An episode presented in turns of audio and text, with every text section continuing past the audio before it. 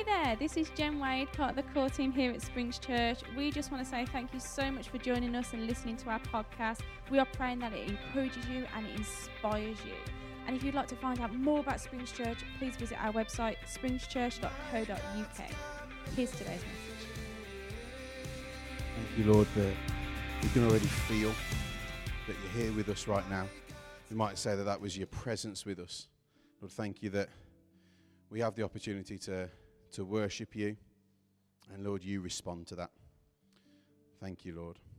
In your name. Amen. Amen. Bless you, church. If you're not already, you may be seated. Wonderful. Cheers, Pete. I'm just going to pop up here for the sake of me walking around and staying still. There we go. Lovely. Afternoon, everyone. We all all right? Welcome to the warmest room in Gornal. It is officially not snowing in here right now. It is absolutely roasting. Um, we don't have the uh, we don't have the camera this afternoon, I'm afraid. So if anyone is watching or listening on YouTube, you won't be seeing how sweaty I am. Um, and so that's probably a good thing. There's no camera this week. For those of you who don't know me, hello. My name is Ben. Uh, I am one of the leaders here at Springs, and it's uh, my privilege to this afternoon be able to bring um, a word to you, to bring a message to you. And hopefully, this afternoon, something that I say might land with us and might help us this week. Maybe God wants to say something to you this afternoon. Um, Pete last week brought an absolutely brilliant introduction to this series entitled Written in Stone.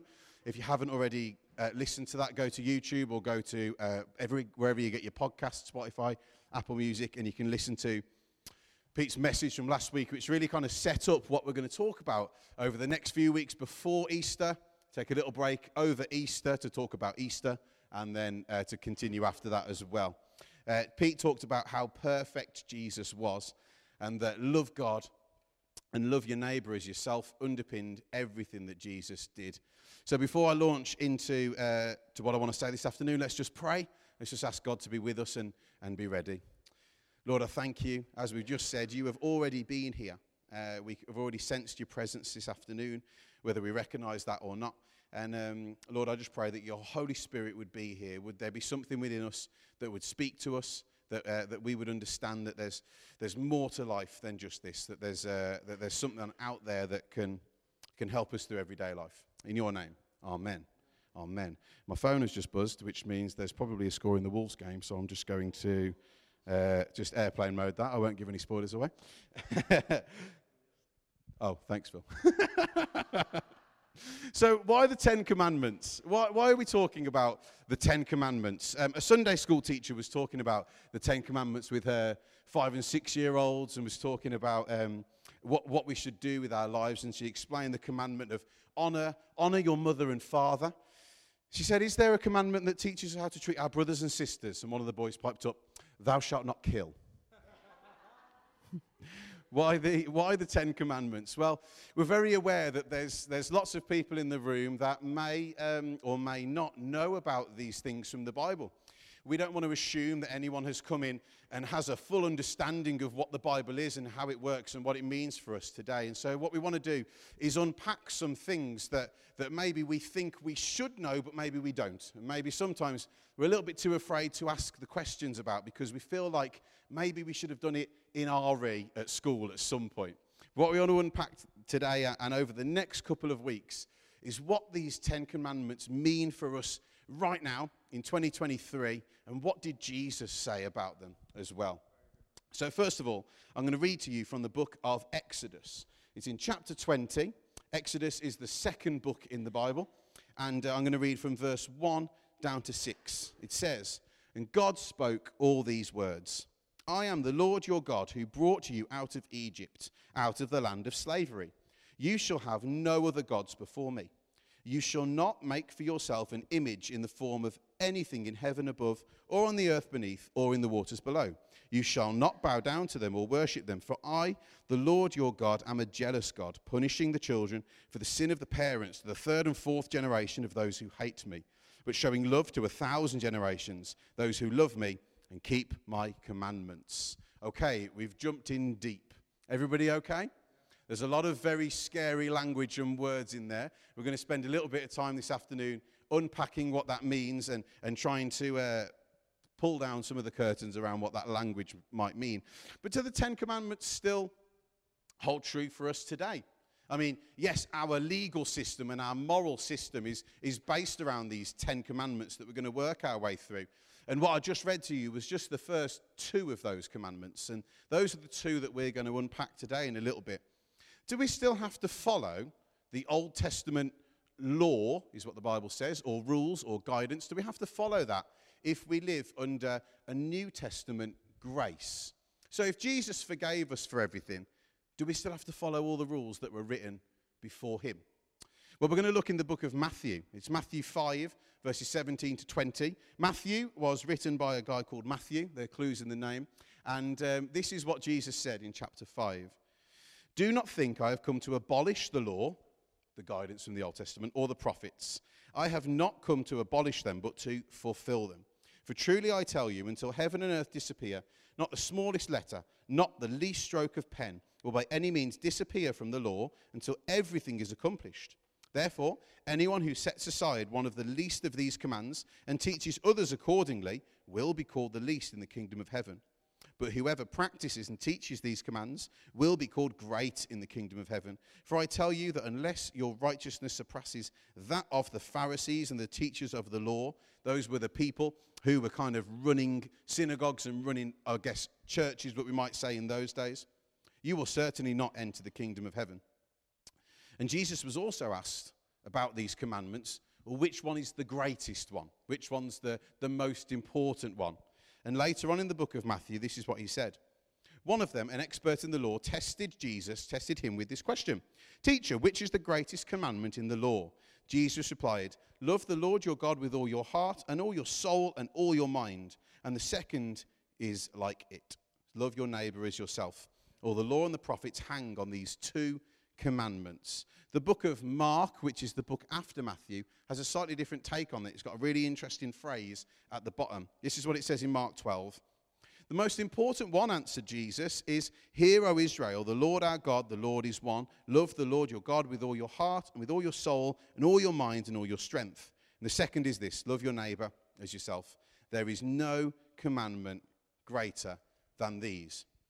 So, did Jesus regard these Ten Commandments as important? I think we can say that yes, he probably did. I mean, it says there in that first scripture that we, that we read that not the smallest letter, not a stroke of pen from that law will be removed.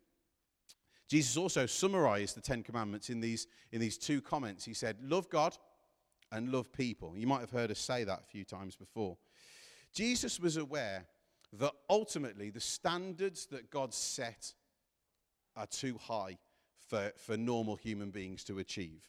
The standard that God commands from us is not possible from us who are, the Bible might say, sinful in nature. That means doing things that are against God. And I don't know about you, but I find myself on a, on a daily basis doing things that I think, mm, don't, know if, don't know if that would please God. I don't know if I should have done that. And uh, maybe you find yourself in that boat sometimes as well. And Jesus absolutely knew that, and he was absolutely aware of that. And so, what he did was he put himself upon a cross, and, and, the Bible says he did that to atone for the sins of the world. When we say atone, it means make up for. It means that God doesn't see our problems and our sins in a negative way anymore, but he sees them in a way that actually draws us towards him and says, Come here, I'll help you. I've got something for you. Romans 8 puts it like this in verses 2 to 3.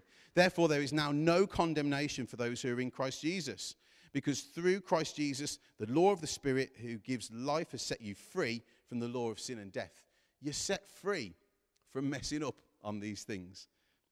For what the law was powerless to do, because it was weakened by the flesh, God did by sending his own Son in the likeness of sinful flesh to be a sin offering.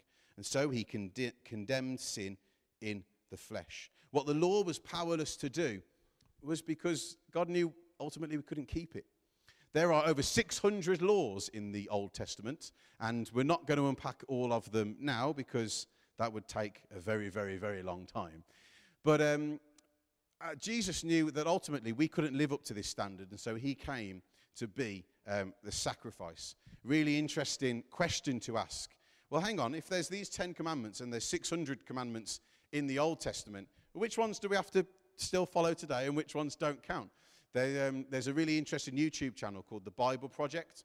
The Bible Project have been doing throughout the start of this year unpicking all of these things. And so, if you're like me and you're a bit of a Bible nerd and you want to find out a little bit more about that, there's a set of podcasts you can go and listen to there on the Bible Project. When I was doing a bit of research around this subject, I came across a British pastor from the 60s and 70s called Alan Redpath. This is what Alan Redpath said about the law. The great message of the Christian faith is that we are free from the law's condemnation in order that we may, we may be able to fulfill its obligation by the power of Jesus within. My obedience, therefore, is not legal, but inspired by love and empowered by God's Holy Spirit. Does New Testament grace allow a lower standard than Old Testament law? The standard under grace is higher. So I just wanted to, to set the stall out early doors to say, yes, these Old Testament laws that were given thousands and thousands of years ago, they still stand for us today. Are they something that, to, to beat ourselves up about if we don't manage to achieve them? Definitely not. The Bible says, therefore, there is no condemnation. We just read it in Romans 8. And, and we actually understand now that, that Jesus came to fulfill the law, not to tear it down. And so the standard that Jesus set is even higher than the Old Testament. But that's not something to tie ourselves in knots about. He is always there every single time we mess up, which I would say is probably daily. I'm going to dig down now into these two first commandments, and then next week we'll unpack the third commandment and so on and so forth. So we are in Exodus 20, and this is what it says in verse 2. I am the Lord your God who brought you out of Egypt, out of the land of slavery.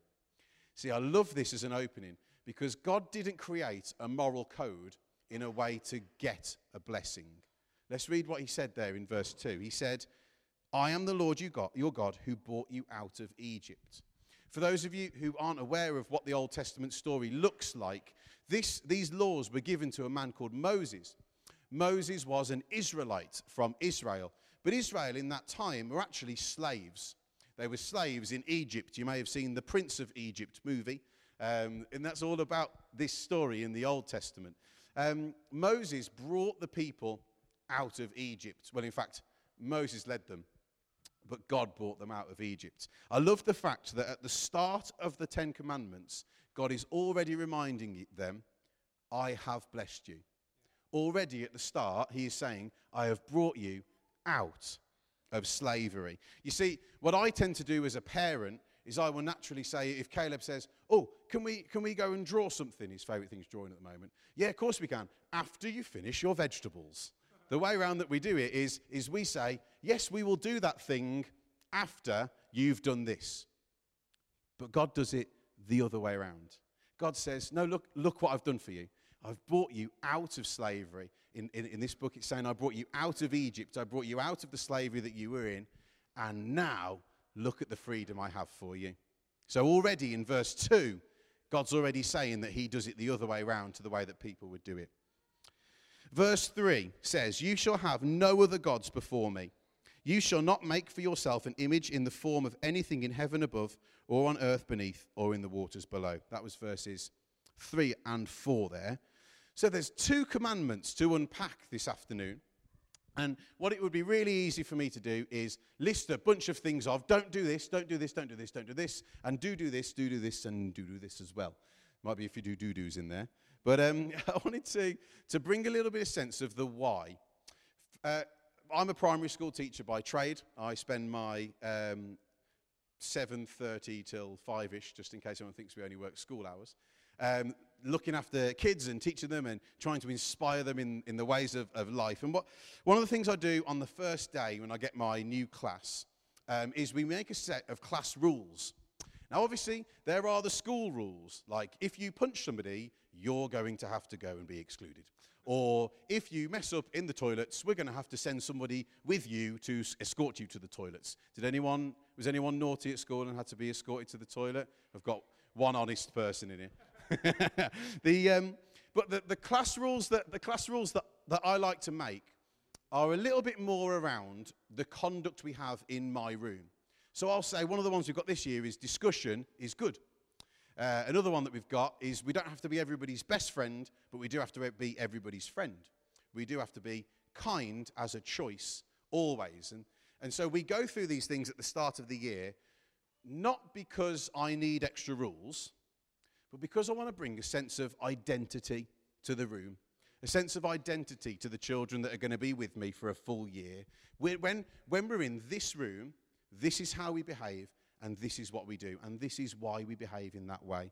It brings a sense of identity, a sense of togetherness. We're, we're a team in my room. So if someone's struggling with something, I know I've got three children that could go and help that person straight away. It doesn't all depend upon me as teacher. So, you shall not have other gods before him. You shall not make an image of other gods. If there's lots of you shall not, how about a, a you shall? You shall have an identity rooted in your love for God. If it says you shall not make images of other gods, you shall not worship other gods, the you shall is you shall have an identity rooted in your love for God.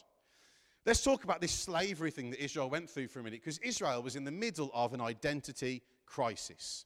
Israel had been in slavery for many, many, many years, and these laws were given to Israel about three months after they came out of captivity. Don't know how many major life changes you've been through, but I would say three months is about the time it takes to settle down. When we moved house, it was three months until all of the boxes had finally been unpacked. Um, when we had our first child, Caleb, and our second child, Evie, uh, it was about three months before we felt like we could actually get dressed and leave the house at an appropriate time. Three months is about the time it takes to, to bed in, I would suggest. Israel had been in slavery in Egypt, so their identity had been stripped down. They had been made to serve the Egyptians. They'd been made to worship Egyptian gods. They had been made to, to, to worship Egypt's political agenda, uh, building new cities and new palaces. So when God redeems his people, he takes them out of the middle of nowhere where they've got no land and no social identity. What's God trying to do here? Here, he's giving commandments to remake the people. He's giving commandments that the laws represent the way that Israel's communal identity, story, their values are going to be reshaped, they're going to be remolded. And so when God gives these commandments, it's not about simulating moral perfection. It's not about a list of rules that you've got to follow. But what it is about is about creating a lifestyle that reflects God's image.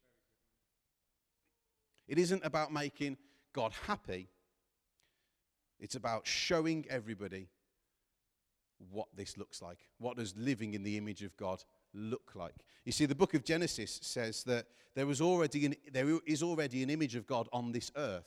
It says in Genesis 1, the first chapter of the Bible. So God created mankind in his own image. In the image of God, he created them. Male and female, he created them. So there is already a, an image of God within this earth. And so, what God was trying to do was create an identity that reflected that appropriately. You've been taken out of slavery, you've been taken away from the things that you were having to worship and having to do, and you were forced to do this. But now, this is how we're going to be. This is what we're going to do altogether. The Ten Commandments are about bringing identity, both by preserving the sanctity of his own worship and the responsibility that humans have to bear his image. So, when humans, when we make idols or worship things that aren't God, we're not only investing our time in created things where the reverence and the glory should belong to God, we're robbing ourselves of our own dignity as his image bearers. When I say this word idol, that's been thrown about a few times. I did actually talk about this a little bit two weeks um, prior. But um, the, word, the word idol may mean something in the way of God. It could be anything within your life. Maybe um, a job, maybe your finances, maybe a relationship, maybe a computer game, maybe something as silly as the way that you spend your leisure time. But if there's something in your life where you're giving the glory to that instead of God, the Bible would say that is not a good thing for you. It would say that that doesn't reflect the image and identity that God has for you in your life. So when it says, have no other gods before me, a more literal translation would actually say, no other gods to my face. The, the Bible wasn't originally written in English. Uh, the Old Testament was originally written in Hebrew and the New Testament in Greek, and we've had translations of that over many years. And our language, um, our language is very much a language of phrases. And so instead of saying, I'm angry, I would say, oh, I'm seeing red. Oh, I'm absolutely raging we add phrases in, in, in English to create new meanings. Whereas in the Old Testament and the New Testament, one word could have so many different meanings, and it was so much richer in terms of words. And so, if this actually means no other gods to my face, well, last time I checked, God is everywhere. so I think everywhere would be to his face. This means God demands more than just to be added to our lives, we don't just add Jesus into a life we already have, we give him our lives. We give him everything, our all. Jesus said this in Matthew 16. Jesus said to his disciples, Whoever wants to be my disciple must deny themselves and take up their cross and follow me. For whoever wants to save their life will lose it. But whoever loses their life for me will find it. So if the Old Testament standard was do not make idols of another God. The New Testament standard is give me your life. What about the second part of this? The, these, two, these two commandments, I nearly said 10, I'm not doing all 10 today. The, uh, the second commandment that we're looking at this afternoon is a bit tricky. This is where some of the difficult language comes in. I want to maybe help us understand this a little bit this afternoon. Exodus 20, verses 4 to 6. You shall not make for yourself an image in the form of anything in heaven or above, or on the earth below, or in the uh, earth beneath, or in the waters below. In other words, don't create pictures and images of things that are probably not true or helpful. Did you notice every slide today has got a little picture of Jesus somehow? What the Bible is saying is stained glass windows are wonderful. We don't need to go and throw bricks through any stained glass windows, please. We're not talking about those sorts of things. What we are saying is if there is an image or a thing in your life that is taking worship away from God, that is not a good thing. And then let's read this little bit here, this tricky bit.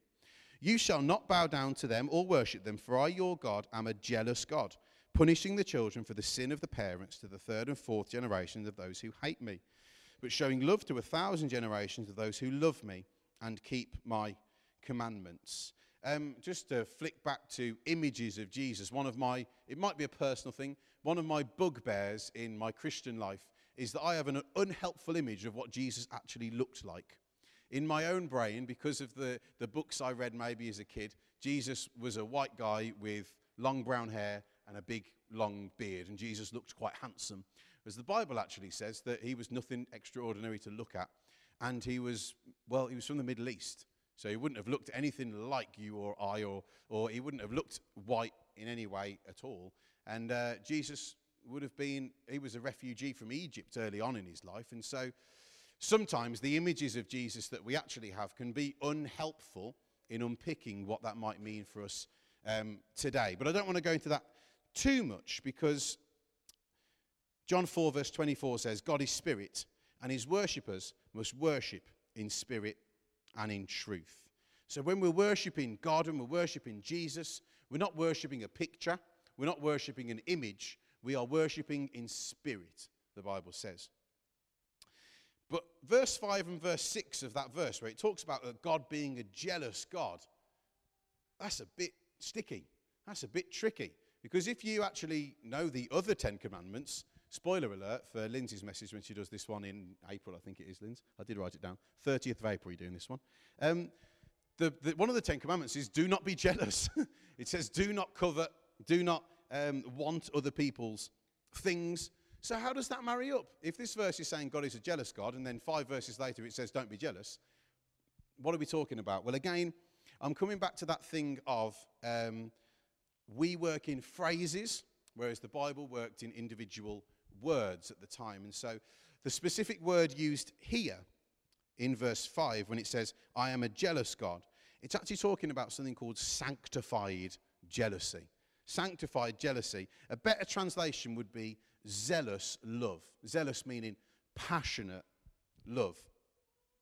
Zealous means showing great energy or enthusiasm for a thing. Whereas jealousy, when it's talked about later on in that same uh, passage, is actually talking about wanting or desiring or coveting other people's things, their lives, their relationships, wanting other people's things and comparing ourselves to them. God has nothing to compare himself to. He is God. And so when he says he is a jealous God, he doesn't mean jealousy like we understand it. He means that he is so passionately in love with you that he can't stand it if you're not there with him as well. Uh, 2 Corinthians 11, verses 2 to 3, talks about this as well. So, this is written by a guy called Paul, um, and he in the, in, has an incredible story in the New Testament, ended up writing the majority of the New Testament.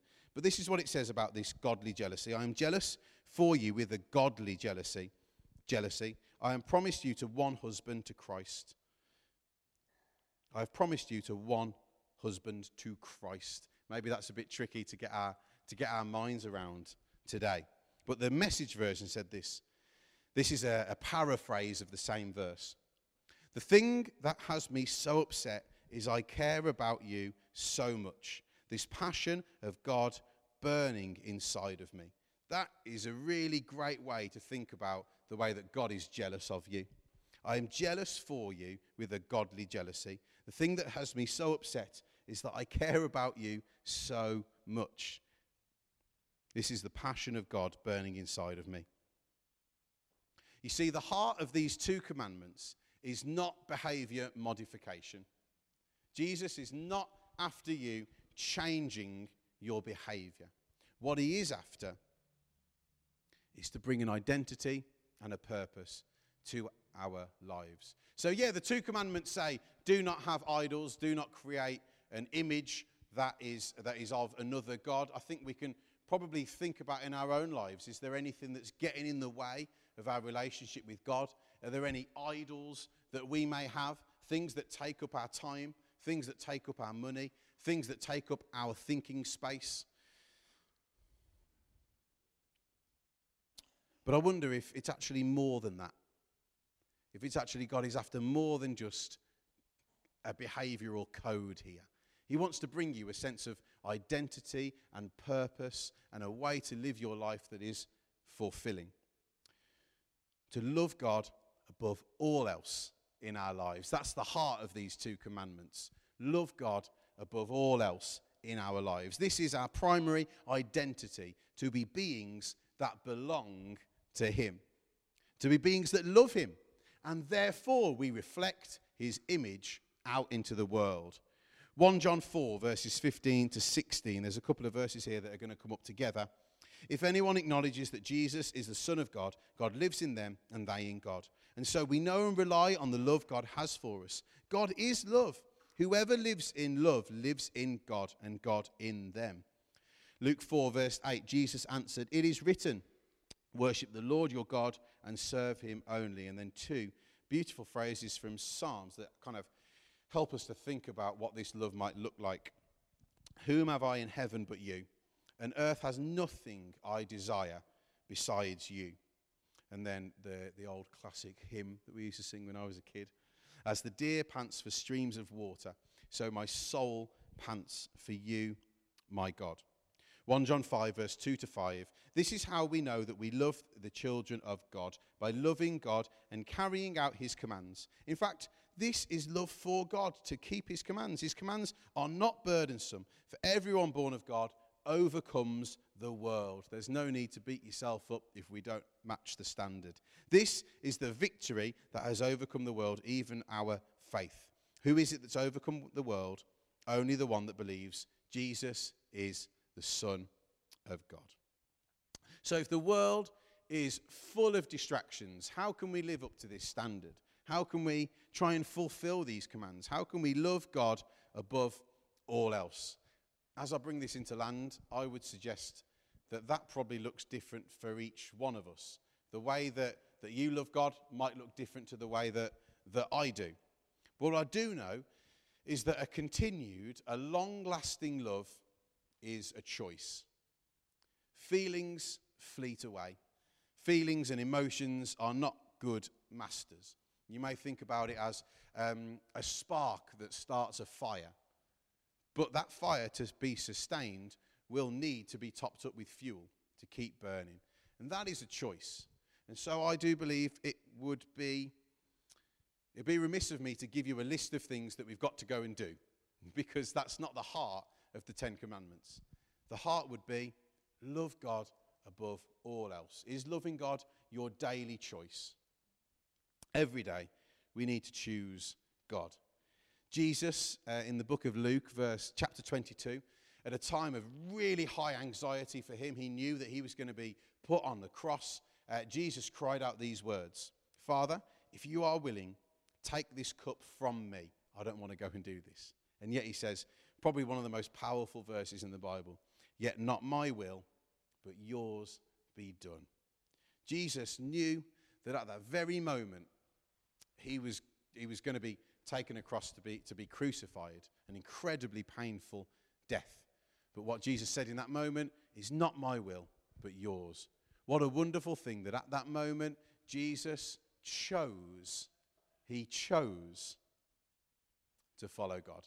And so that would be my prayer for us as I bring this into land right now. And, and we're going to have the band come up, and maybe we need to think about a little bit of what our idols maybe. If we need to take some time to ourselves, is there anything that's in our lives that is in the way? But if you take one thing away from this afternoon, what I would love for that to be is that the Ten Commandments are not about behavior modification, but they're about bringing us a sense of identity and purpose in our lives.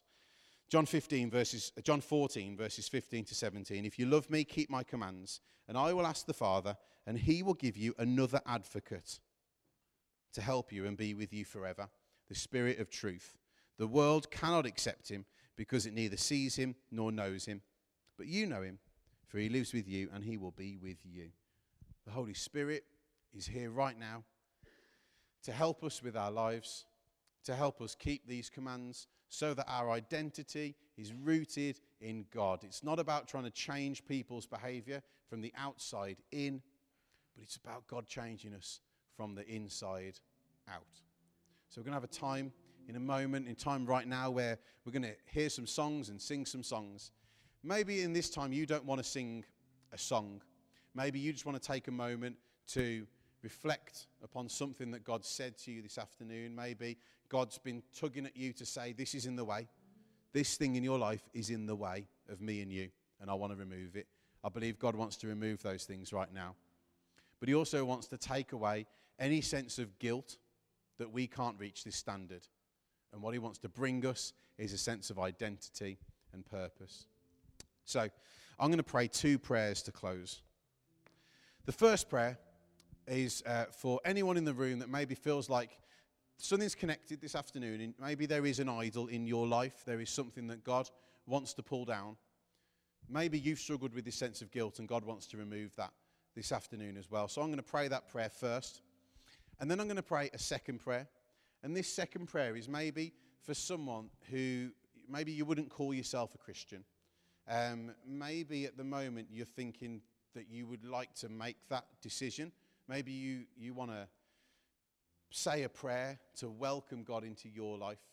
And so that was going to be the second prayer that I'm going to pray. Maybe just have a think about if that's for you right now. Let's pray. Lord, I thank you that you did not make a list of rules for us to have a guilt trip over. You didn't make a list of things that we have to follow and have to obey, otherwise, we're not good people. No. What you did was you paid for all of that on the cross, and then you said, Come to me. Lord, I thank you that there is no condemnation in you, there is no guilt. But Lord, right now, if there is something in our hearts that's in the way, Lord, I pray right now that, that you would help us remove that. Would you help us, Lord, identify what that thing is that maybe is in between us and you? I believe right now that thing can be taken down by the power of God. In your name. Amen.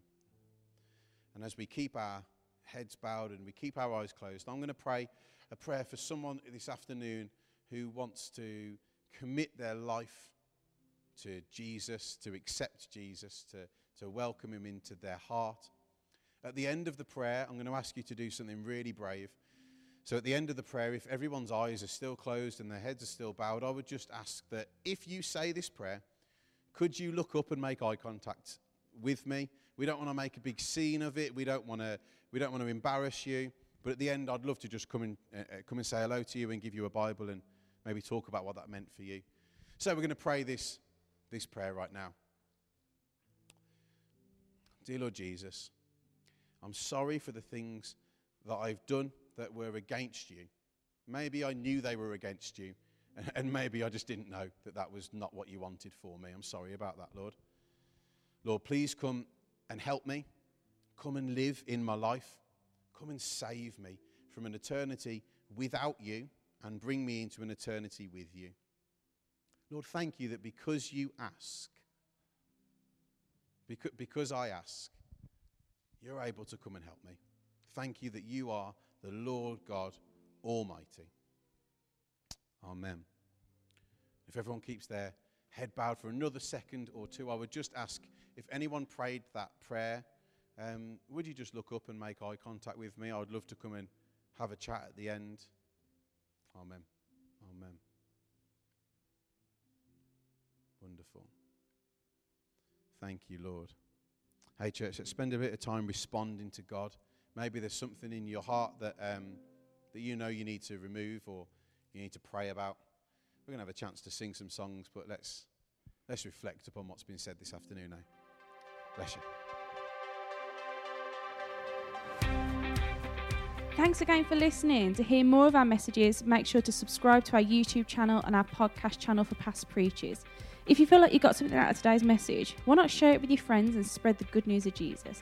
We are praying for you. We love you. So please, if you need anything at all, check out springschurch.co.uk. God bless.